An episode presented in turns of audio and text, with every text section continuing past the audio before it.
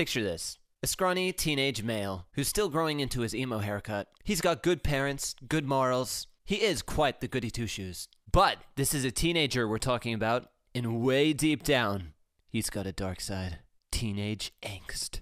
That's right, this is a story about how I, a wholesome being in high school, got detention. The only time I did. Before we get started, please remember to hit the subscribe button. About 70% of you guys are not subscribed. What the frick are you doing? Leave a like and a comment down below as well. It helps me out a bunch. Bit of backstory My high school was pretty tame. Most of us were pretty respectful students, I'd say. There were a few bad eggs, but, well, I mean, this is high school. I think I remember hearing something about a student in our year getting really angry and throwing chairs around the classroom. He also threw a cardboard box at the fan and it exploded and paper was flying everywhere. Man, I wish I was in that class. Like I mentioned before, though, I was a good kid. Sure, I could be a bit of a class clown now and then, you know, haha, look at me, woo! But by George, if I got a warning from a teacher, I would sink back down into my shell and be like, yes, ma'am.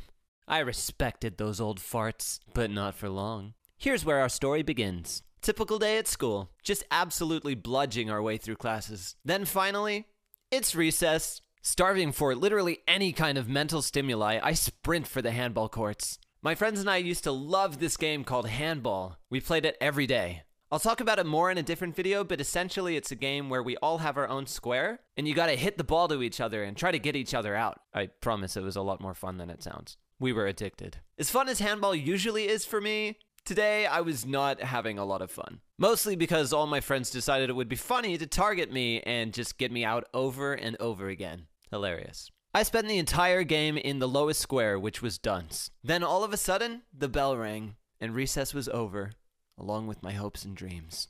I was miserable. And as I slowly walked to my next class, I felt the teen angst deep within me start to fester and grow. Then, without any warning, my least favorite teacher popped his head out of the library and said, Jordan, tuck your shirt in. You look like a wild animal. I looked down. My shirt was untucked, but so were my emotions. The teen angst was bubbling up. I couldn't control it any longer. I looked back at my teacher, and he looked at me.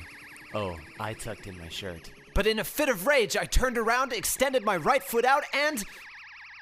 I did the softest kick against the wall anyone has ever seen. That'll show him. My teacher was in shock. He called me back to him, and I stood there with an edgy look on my face. Detention, Mr. Sweeto. Pfft, whatever. I wasn't good anymore. But I was kind of scared. I had never had detention before.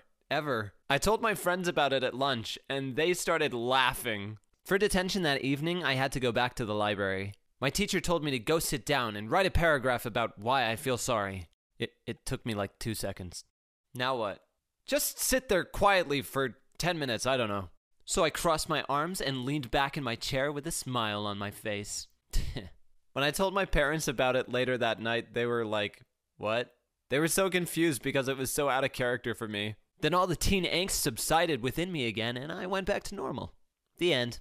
Wolfie and I have brand new plushies, so click the link in the description down below to check them out. Thank you so much for watching this video. I also stream on Twitch, so go give that a follow if you would like to be a part of that. Click the playlist on screen for even more story times from me, and I will see you in the next one.